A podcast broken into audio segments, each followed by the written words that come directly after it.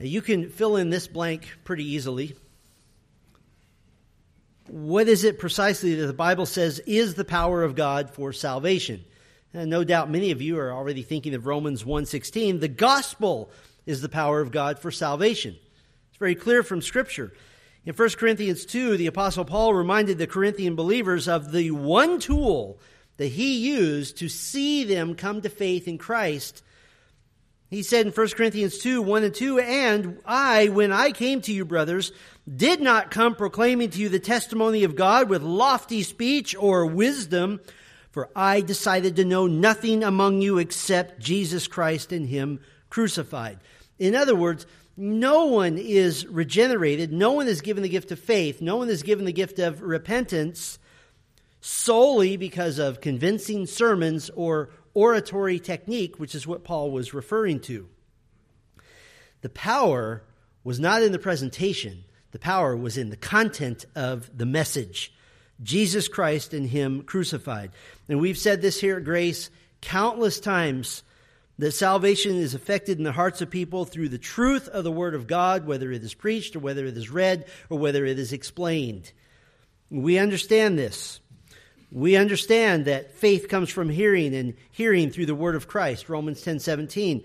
We understand that this is why the Apostle Paul commanded Timothy in 2 Timothy 4 to preach the word and do the work of the evangelist. That's the same thing.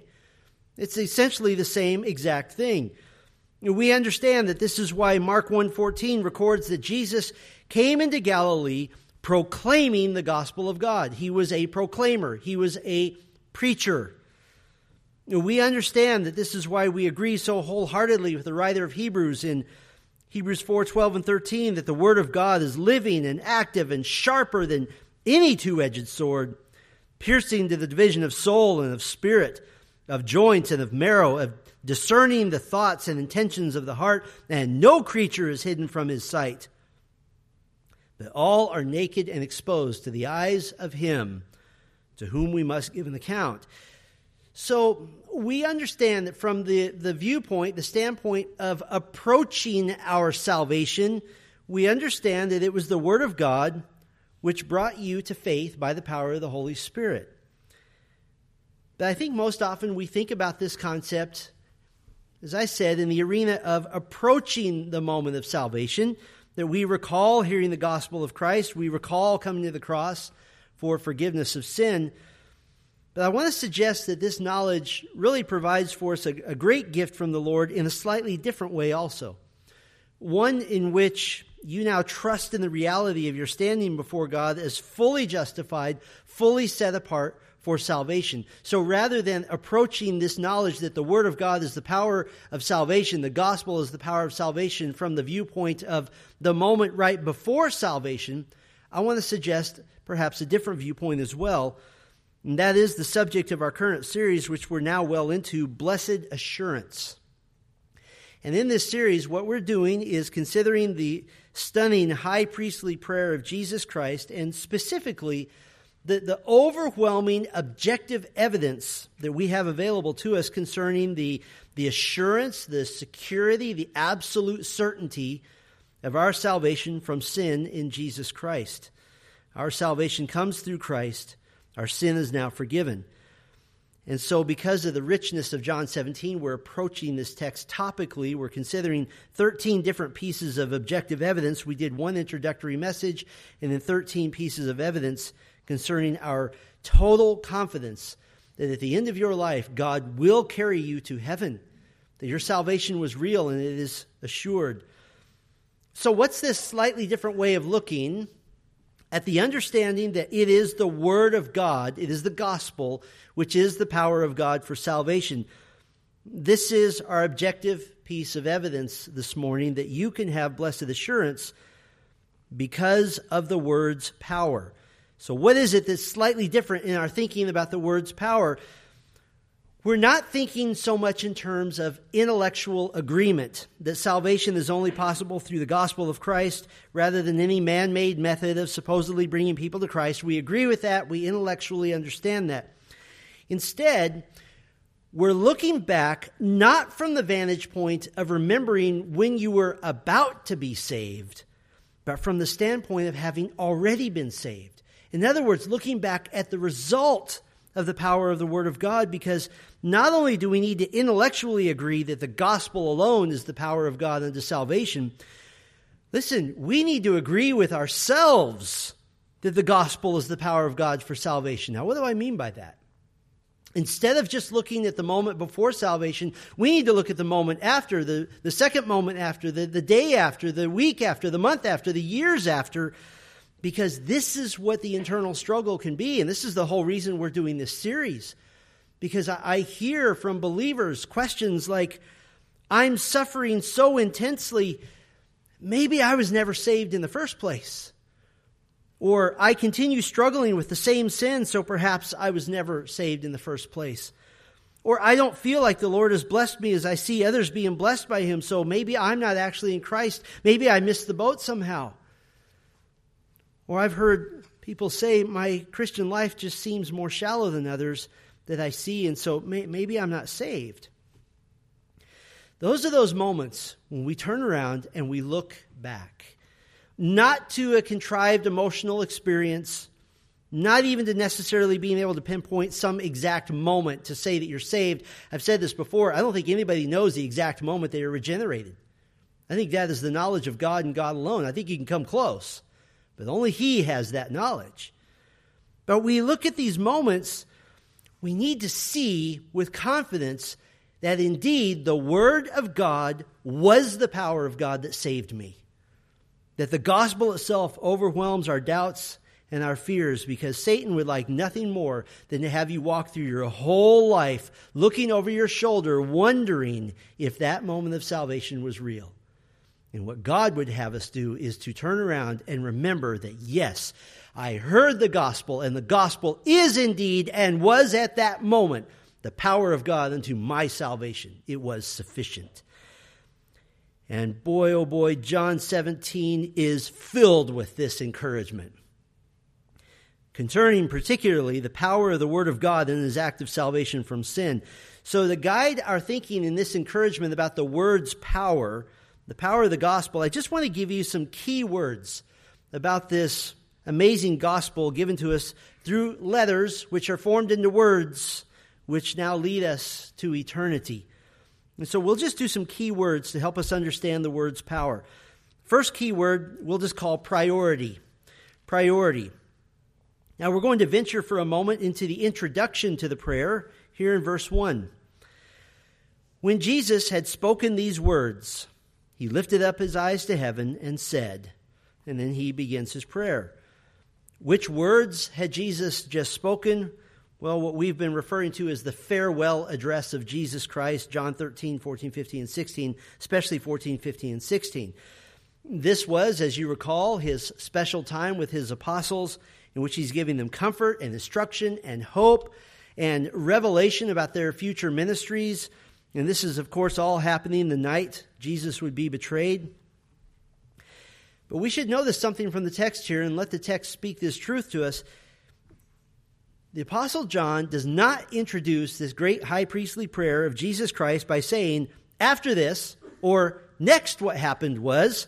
No, he says, when Jesus had spoken these words. Jesus never spoke an ill timed word, such as all of us have. He never spoke an inaccurate word. He always spoke what the Father wished him to speak. He spoke every word which needed to be said. He didn't speak too many and he didn't speak too few. He spoke words with inherent power because he was saying them, and therefore the Word of God is living and active and powerful. I read earlier from Romans 10:17 which calls the scriptures the word of Christ. listen, the word of Christ is not just the red letters in your Bible if you have a red letter edition. The word of Christ starts off in the beginning, God created the heavens and the earth. And the word of Christ ends, the grace of the Lord Jesus be with all. Amen. Revelation 22 21. The words of Christ were his priority in his ministry. And yes, he healed, and yes, he did great miracles. But those actions, listen carefully, those actions were always the background. They were either the introduction or the conclusion to his words. The words were always the priority. And this is very encouraging to us. You know why? Because we can understand words, we understand them. This is why the Puritans were so adamant that their tiny, tiny children would learn to read so that they would read the words of God.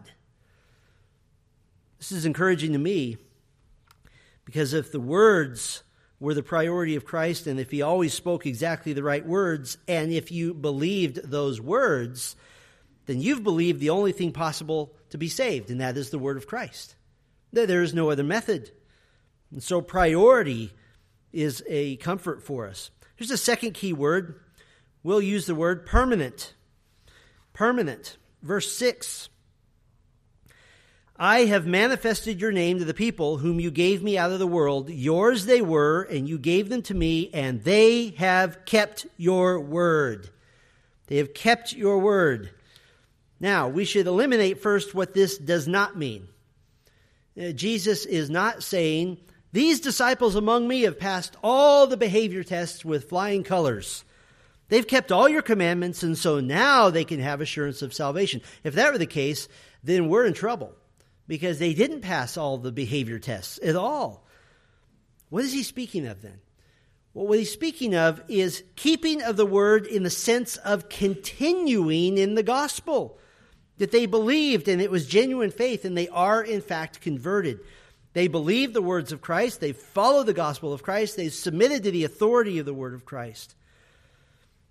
Now, Jesus illustrated this exact concept in his famous parable of the soils Matthew 13, Mark 4, Luke 8. And the, the gospel, the word of God in this parable, is pictured as seed, seed which is scattered. And you recall that the seed falls onto four types of soil the hard soil, from which the seed is snatched away by Satan, the rocky soil, which the seed springs up briefly but has no roots, and so tribulation and, and suffering reveals the plant as false, and it withers and dies. And then there's the thorny soil in which the emerging plant is choked out by the cares of the world for desires for riches and success and worldliness. But then there is the good soil, that is the heart prepared by God to receive the seed of the word of God. And Jesus said in Mark 4:20, "But those that were sown on the good soil are the ones who hear the word and accept it and bear fruit, 30-fold and 60-fold and a hundredfold." In other words, their lives are characterized as a blooming plant with the fruit of the Spirit and the blossoming spirituality of the Lord. And that picture ends then by examining what is above the ground, the thriving plant, the fruit that's being borne. But did you notice what the three plants with the failed seeds all had in common? They had no roots. They had no roots, they got blown away. But what would we find if we looked below ground at the thriving plant, the, the one in which the, the, the seed has grown? Oh, just a couple of examples that are maybe easier for us to understand. A spring wheat stalk grows about four feet tall, but the roots are just as far beneath the ground. And in fact, winter wheat, the roots can be twice as long as the actual plant itself. So you, you can't pull it up if you tried. Corn roots in the dry season can go over six feet underground looking for moisture, meaning it's very, very strong above the ground.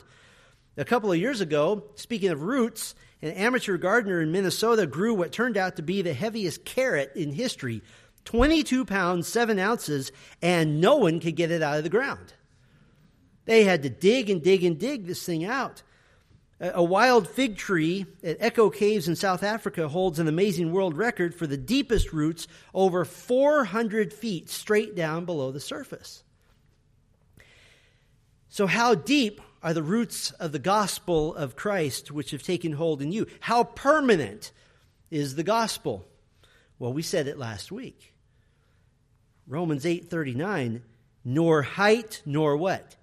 Depth nor anything else in all creation will be able to separate us from the love of God in Christ Jesus our Lord. The roots of the gospel go down to limitless depths, and you could not, and Satan cannot, and no worldly power can ever dig underneath them to pull them up. The roots of the gospel of Christ have taken hold, never to be uprooted. The word implanted in you is permanent. There's a third key word we could look at. We'll use the word providential. Providential. Verse 8 For I have given them the words that you gave me. I have given them the words that you gave me. The providence of God, it speaks to the divine orchestration of God, and we might call it behind the scenes work, so to speak.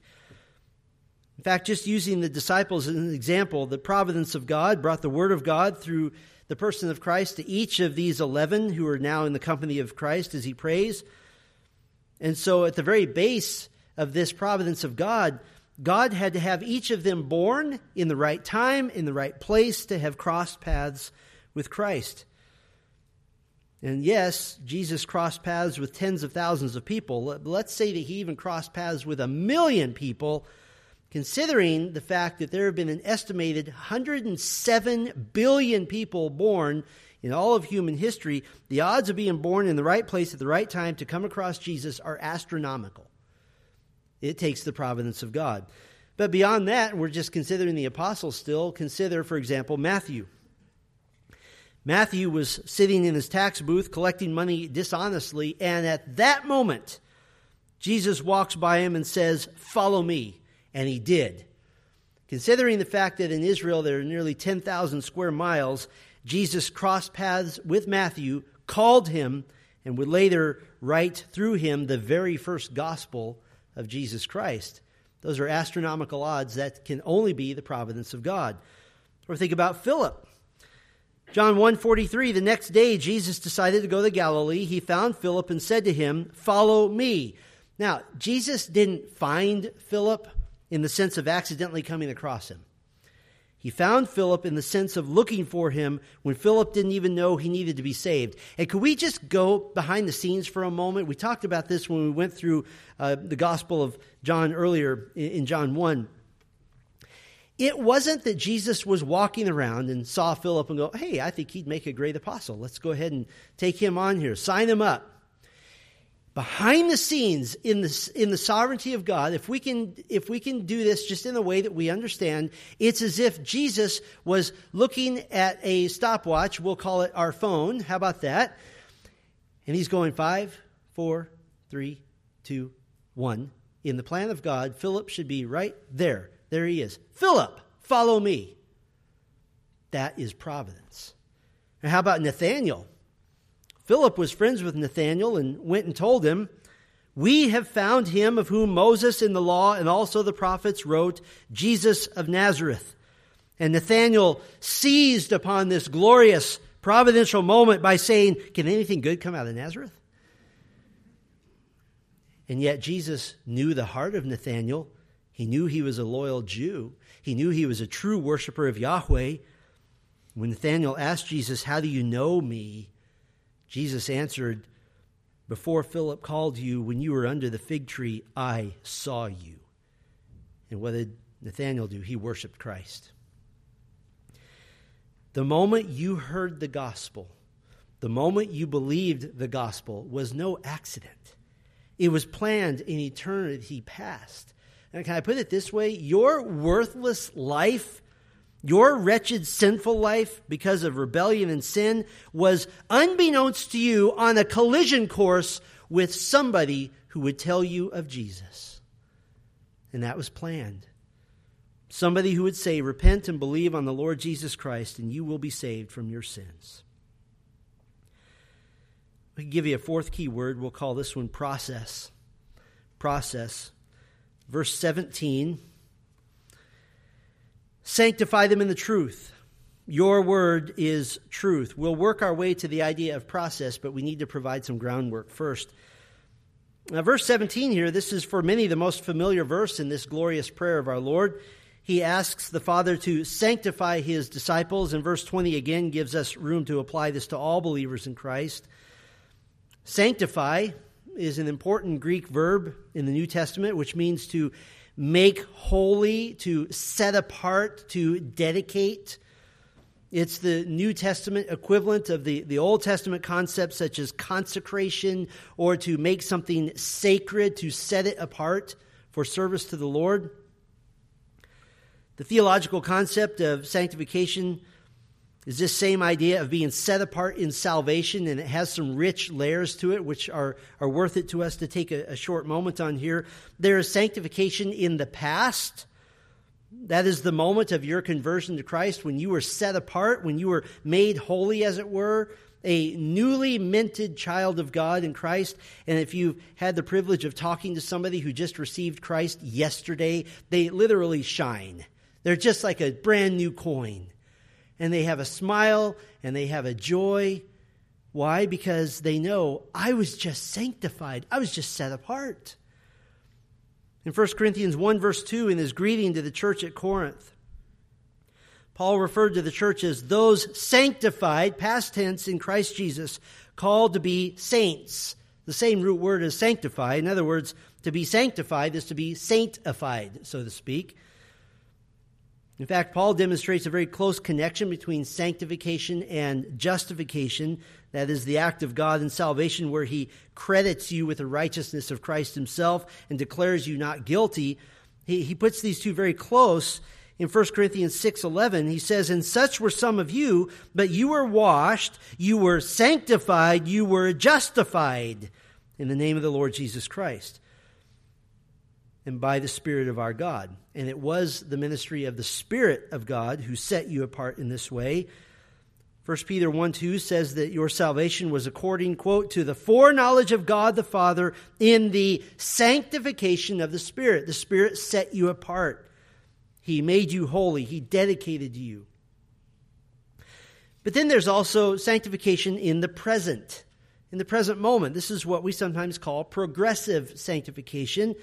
This doesn't speak to your salvation, but to the fruit of your salvation, the outworking of God's work in your life as you're being conformed to the image of Christ. Paul said in 1 Thessalonians 4 3, For this is the will of God, your sanctification, that you abstain from sexual immorality, as an example. That is our present work toward Christ likeness. Romans 6:19 Paul says to present yourselves quote as slaves to righteousness leading to sanctification. This is the idea presented numerous times in the New Testament of your walk with Christ. Philippians 1:27, let your manner of life be worthy of the gospel, your walk. But then there's also sanctification in the future. This is the consummation, the, the completion of perfection and utter sinless Christ likeness. Sometimes theologians call this ultimate sanctification. Paul said in 1 Thessalonians 5 23 Now may the God of peace himself sanctify you completely, and may your whole spirit and soul and body be kept blameless at the coming of our Lord Jesus Christ. This is the final step of your salvation. It happens when you see Christ. 1 John 3 2 tells us, Beloved, we are God's children now. That's justification, that's initial sanctification. And we know we will, and what we will be has not yet appeared, but we know that when he appears, we shall be like him because we shall see him as he is. Now, certainly at one level or another, these three concepts of sanctification overlap with each other here in verse 17. But is that specifically what he's referring to? Probably not sanctification in the past, since he's praying for something that's in the future. It might be that he's speaking of our progressive sanctification in the present. And we definitely affirm that our maturing in Christ, our Christ likeness, happens through the truth. It happens through the Word of God. We understand that. Spiritual maturity and growth and obedience is impossible outside our continual feeding on and submitting to the Scriptures. So, progressive sanctification is definitely a legitimate application here of verse 17. And maybe he's speaking of future sanctification, ultimate sanctification, since he is praying for ultimate sanctification elsewhere in this same prayer. Multiple times he prays for his people to be one in the same way that he and his Father are one. In verse 24, he prays for all who belong to him to be with him where he is. That is a prayer for completion, for consummation. But remember that at its base meaning, at the core meaning, sanctification is that of being set apart, of being made exclusive. And the immediate context of this request tells us most specifically what Jesus is referring to. Verse 18, look with me at this verse. As you sent me into the world, so I have sent them into the world. Now, here he's speaking specifically of his disciples, but he's proclaiming to the Father that they're being sent into the world. In other words, this is sanctification of mission, of their mission, their purpose. And in fact, in John's gospel, other than in this prayer, the Greek verb to make holy, to sanctify, is only used one other time. John 10:36 is used by Jesus about himself. That he is the one, quote, whom the Father consecrated, same Greek word, and what? Sent into the world. And right here, Jesus uses the same verb two more times. Verse 19, and for their sake I consecrate, same verb, myself, that they also may be sanctified, same verb, in truth. And so here, Jesus is saying that he's consecrated. He is set himself apart for the mission on earth so that his disciples in turn, and by extension us as well, could also be sanctified, set apart, dedicated, consecrated for the mission of kingdom expansion. Okay, what does that have to do with the idea of process? The disciples were sanctified, they were set apart for the mission of kingdom expansion, of proclaiming the gospel. And by extension, we have been sanctified, set apart for the mission of kingdom expansion. What is the tool? What is the singular method, the singular power for accomplishing this mission? It is the Word of God. Verse 17, set them apart for their mission in the truth. Your word is truth. Verse 19, that they may also be set apart in mission, so to speak, in truth. Listen, it is solely and only the revealing and explaining of the truth of God's Word. That is the only process by which God will add to the rolls of the redeemed. And Jesus said this of his process Verse 19, for their sake I consecrate myself, meaning that he set himself apart to proclaim and to preach. Mark 1 38, Jesus told his disciples, Let us go to the next towns that I may preach there, for that is why I came. That's why I came, to preach. Now, why does this process give you great comfort and great assurance? Think back on a mo- for a moment to your own repentance to your submission to Christ and salvation, what was it that was the tool of the Lord to bring you this salvation? It was the Word of God. It might have been a sermon you heard. It might have been directly reading the Bible. It might have been someone at Starbucks explaining the gospel to you. But no one, no one is saved outside the revelation of Scripture. No one is. And in looking back at that moment or that series of moments when the truth of God began to penetrate your hardened heart, you can have confidence that you were brought to faith by the only process that God has ordained, that is the truth of God's Word. It's the only process, and that's how you got here. And why is this so very, very comforting? Oh, this is so comforting because the great invitation to salvation that Isaiah 55 tells us, he, he gives this, this great Come to me. It's like the Old Testament version of Christ saying, Come to me, all you who are weary and heavy laden.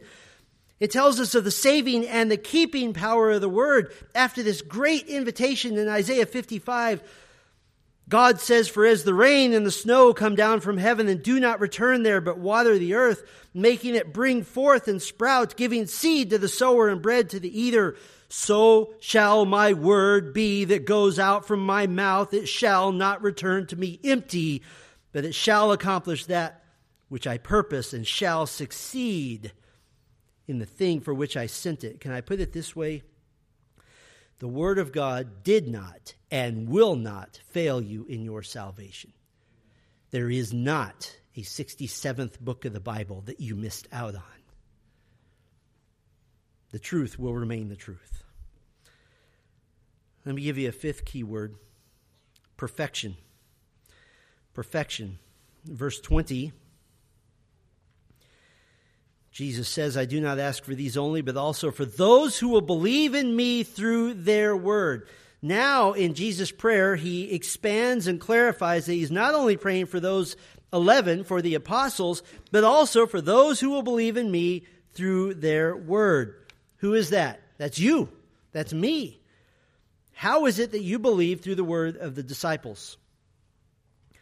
Well, you recall that Jesus has just made promises to them. John 14, 25 and 26, these things I have spoken to you while I am still with you, but the Helper, the Holy Spirit, whom the Father will send in my name, he will teach you all things and bring to your remembrance all that I have said to you. Someone might say, how do they remember that whole prayer in John 17? Because Jesus said the Holy Spirit would tell them every word again. He promised them in John 16, 13, and 14, when the Spirit of truth comes, he will guide you into all the truth. For he will not speak on his own authority, but whatever he hears, he will speak, and he will declare to you the things that are to come. He will glorify me, for he will take what is mine and declare it to you. And you came to Christ because of the words of the apostles, the written word of some of these men, of Peter and John and Matthew, the later edition of the apostle Paul.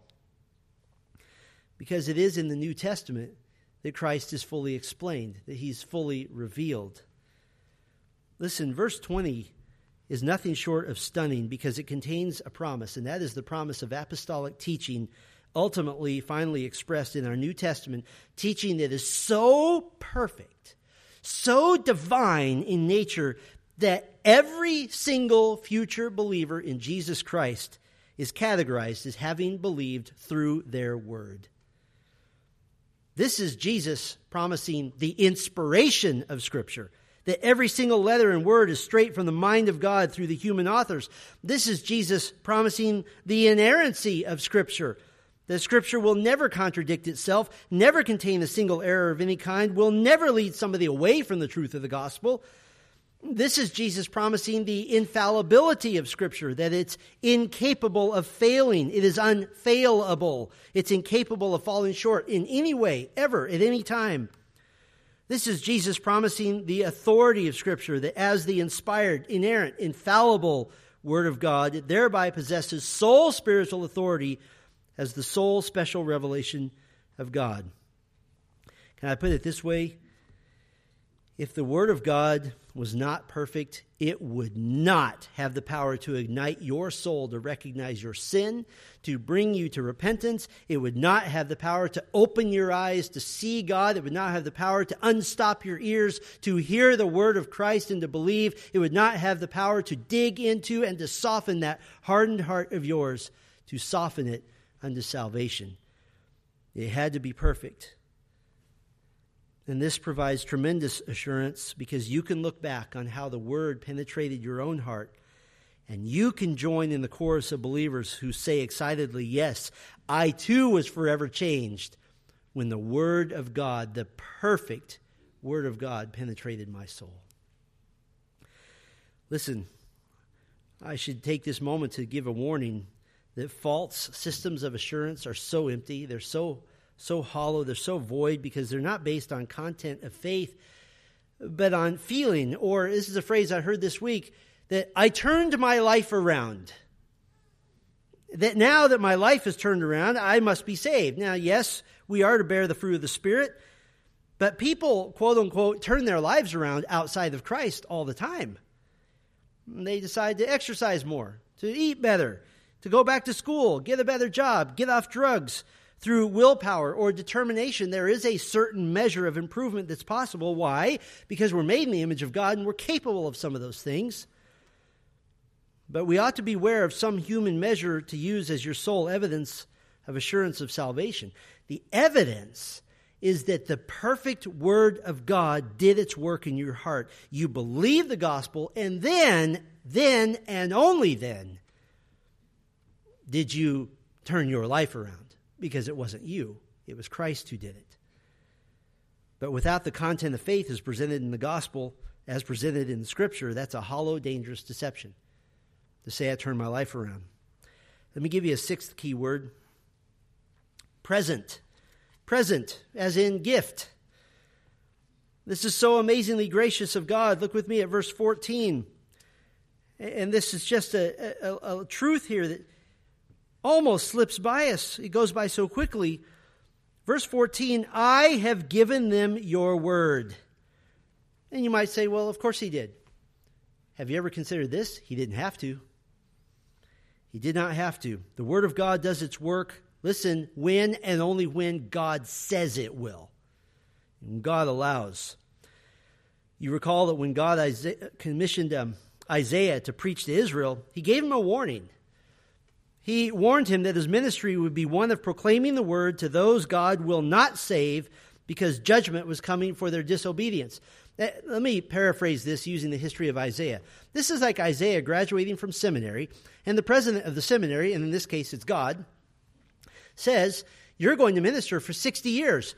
Nobody's going to listen to you, and in the end, one of my kings is going to saw you in half. Welcome to the gospel ministry. How discouraging. But here was Isaiah's ministry. Here was his commission from God. God told Isaiah in Isaiah 6, verse 10 Make the heart of this people dull and their ears heavy, and blind their eyes, lest they see with their eyes and hear with their ears and understand with their hearts and turn and be healed. And of course, this applied directly to the ministry of Christ himself. Jesus preached the gospel, he did countless miracles. And yet, John 12, beginning in verse 37, says, Though he had done so many signs before them, they still did not believe in him, so that the words spoken by the prophet Isaiah might be fulfilled. Lord, who has believed what he has heard from us? And to whom has the arm of the Lord been revealed? Therefore they could not believe. For again Isaiah said, He has blinded their eyes and hardened their heart, lest they see with their eyes and understand with their heart and turn, and I would heal them. Listen, the Word of God did its work in your heart only because God allowed it to. He caused it to. Paul said in 2 Corinthians 4, beginning in verse 3 even if our gospel is veiled, it is veiled to those who are perishing. In their case, the God of this world has blinded the minds of the unbelievers to keep them from seeing the light of the gospel of the glory of Christ, who is the image of God. But God mercifully, through His Word, through the Scriptures, verse 6 of 2 Corinthians 4 says, has shone in our hearts to give the light of the knowledge of the glory of God in the face of Jesus Christ. That's amazing. What a present. What a gift. The knowledge of Christ given to you from one source and one source only is His Word. When somebody says to me, I, I got saved when I saw a sunset, I'll say, You either didn't get saved or that's not when you got saved. You got saved when you heard the truth, and only when you heard the truth. Let me give you a seventh key word proof. Proof. Verse 7 Jesus says, Now they know that everything that you have given me is from you. Now they know. Now, if you think about the history of the disciples, the Lord Jesus Christ did not go to MIT to pick his disciples. He just went to regular people. we think about how often they were slow to believe, slow to grasp the truths of Christ. And in fact, the Gospel of Mark even gives a, a living, long range illustration of just how slow the disciples were to believe. Mark 8 records the healing of a blind man in Bethsaida, but it was a very unusual healing. It was the only one of its kind. The, the blind man was timid. He didn't speak. He had to be brought to Jesus. And when, when Jesus laid his hands on him, his sight at first, remember this, was just partially restored. He said, I, I see people, but they look like trees walking. So Jesus laid his hands on them again and completely restored his sight. Now, this was not Jesus having to try again. This wasn't Jesus saying, Well, that didn't go well, let's do this again. No, he was making a point. The verse right before this healing sees Jesus rebuking his disciples, saying, Do you not yet understand? In the verses, in fact, the chapters right after this, Jesus said he must die and be raised from the dead. And Peter rebuked Jesus, and Jesus said, Get behind me, who? Satan. Several times after this, the disciples continued to demonstrate their, their ignorance and their slowness to believe, just like the blind man who was healed slowly. But then we get to another blind man in the Gospel of Mark, blind Bartimaeus in Mark 10. And unlike the blind man in Bethsaida, this man was bold. He cried out, Jesus, son of David, have mercy on me. He knew who Jesus was. He was the Messiah. And he went after him. People told him, be quiet. And the, and the more they told him to be quiet, the more he shouted out, have mercy on me. And so when he was told that Jesus was calling for him, throwing off his cloak, he sprang up and came to Jesus. He's a blind man who's running. And when Jesus simply spoke healing to him, immediately he recovered his sight, his full sight and followed Christ. And so here in John 17, 7, when Jesus says, Now they know, their eyes have been completely opened. He says in verse 8, They know in truth. He says in verse 25, These know that you have sent me. The disciples were now fully convinced of the Word of God, the person of Christ. They were internally, at the very core of their souls, completely persuaded. And for us, what is really the, the ultimate proof that the Word of God is true and has led us into the paths of righteousness and salvation? The ultimate proof is the internal witness of the Holy Spirit. The internal witness of the Holy Spirit is given to us in Romans 8, beginning of verse 15. You did not receive the spirit of slavery to fall back into fear, but you have received the spirit of adoption as sons, by whom we cry, Abba, Father. The Spirit Himself bears witness with our spirit that we are what? Children of God. There are no higher authorities than the Word of God and the Spirit of God. Listen, you, you sense this. Even as you read the Scriptures, as you hear the scriptures preached to you, there is a depth, there is a profundity, there is a, an eternality, there's an unsearchable nature to the scriptures which draws you, which excites you, which thrills you, which comforts you. Listen, I've preached over 700 sermons at Grace Bible Church. You keep coming back. Why? Because it's not about me. There's still more. There's still more. There's still more. And every preacher that I know who comes to the end of his life, who has faithfully exposited the Word of God, every preacher I've known in that circumstance has one regret. I wish I had more time because there's so much more. And you know this. You know it in the depths of your soul that the Word of God is true. The Spirit of God has enabled you to understand this. This is what is proof of salvation fact, the Apostle Paul says this is your proof of salvation. 1 Thessalonians 1 4 and 5. For we know, brothers loved by God, that He has chosen you because our gospel came to you not only in word, but also in power and in the Holy Spirit and with full conviction. This is so important because listen, Jesus didn't come to earth to do mental telepathy, He didn't come to give hints, He didn't come to draw pictures. He didn't come to simply live a quiet life to be our example. He created mankind for the capacity to learn the alphabet. And then to put those word, those letters together at the age of two and three and four to sound out small words and then at the ages of five and six and seven to be able to read and grasp bigger words, and then to get older and to be able to grasp bigger words and bigger words, so that somebody could read to them or put in their hands a Bible and they could read words, and by these words have eternal life. Listen, just John's gospel alone tells us the singular importance and the power of the Word of God, the Word of Christ. John chapter 2. They believed the scripture and the word Jesus had spoken. John 3. For he whom God has sent others the words of God. John 4. And many more believed because of his word.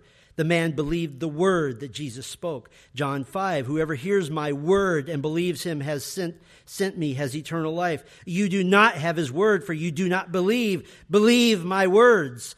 John 6, the words I have spoken to you are spirit and life. Peter said, You have the words of eternal life. John 7, when they heard these words, some believed on Christ. John 8, these words he spoke, abide in my word. You seek to kill me because my word finds no place in you. Why do you not understand what I say? It is because you cannot bear to hear my word. If anyone keeps my word, he will never see death. We go to John 10, there was a division among the Jews because of his words. These are not the words of one who is oppressed by a demon, another said. John 12, that the words spoken by the prophet Isaiah might be fulfilled. If anyone hears my words, Jesus said, the one that rejects me and does not receive my words has a judge. The word that I have spoken will judge him on the last day. In John 14, the words I say to you, if anyone loves me, he will keep my word. Whoever does not love me does not keep my word. The word that you hear is not mine, but the Father's who sent me. When we get to John 15, you are clean because of the word I have spoken to you. My words abide in you. Remember the word that I have said to you. The word that is written must be fulfilled. Here in John 17, when Jesus has spoken these words. They have kept your word. I've given them the words. I've given them your word. Your word is truth. Those who will believe in me through the word. John 18, Jesus spoke these words. It was to fulfill the word. It was to fulfill the word. How is Jesus introduced in John 1 1? In the beginning was the what? The Word. And you have such, such comfort because this is the only means by which you can have eternal life. And you believed it. You believed it. John 1:14 and the word became flesh and dwelt among us and we have seen his glory glory as of the only son from the father full of grace and what? Truth. Truth. You may have confidence. You may possess assurance. Because the word of God has suddenly and certainly and for all time done its work in power the truth of the gospel proclaimed by the one who is the Word of God, who is the truth, has effected a certain salvation for you. Does that not give you comfort? It does me. Amen. Let's pray. Our Father, we come now as instructed in the Word, in the Scriptures, to the Lord's table. And Lord, we are thankful and mindful of the gospel of Christ that we believed through the preached word, through reading the Bible uh, through somebody explaining it to us, even just in a in an impromptu context. And so, Lord, uh, we come to you this morning now, thinking to the centerpiece of the Bible, and that is the cross. When we think on the cross, we think of Christ's sacrifice, his goodness to us. And we would now consider, Lord, the command of Jesus Christ to remember his body, to remember his blood. Would you bless us now, even as we come to the Lord's table? We pray in Christ's name. Amen.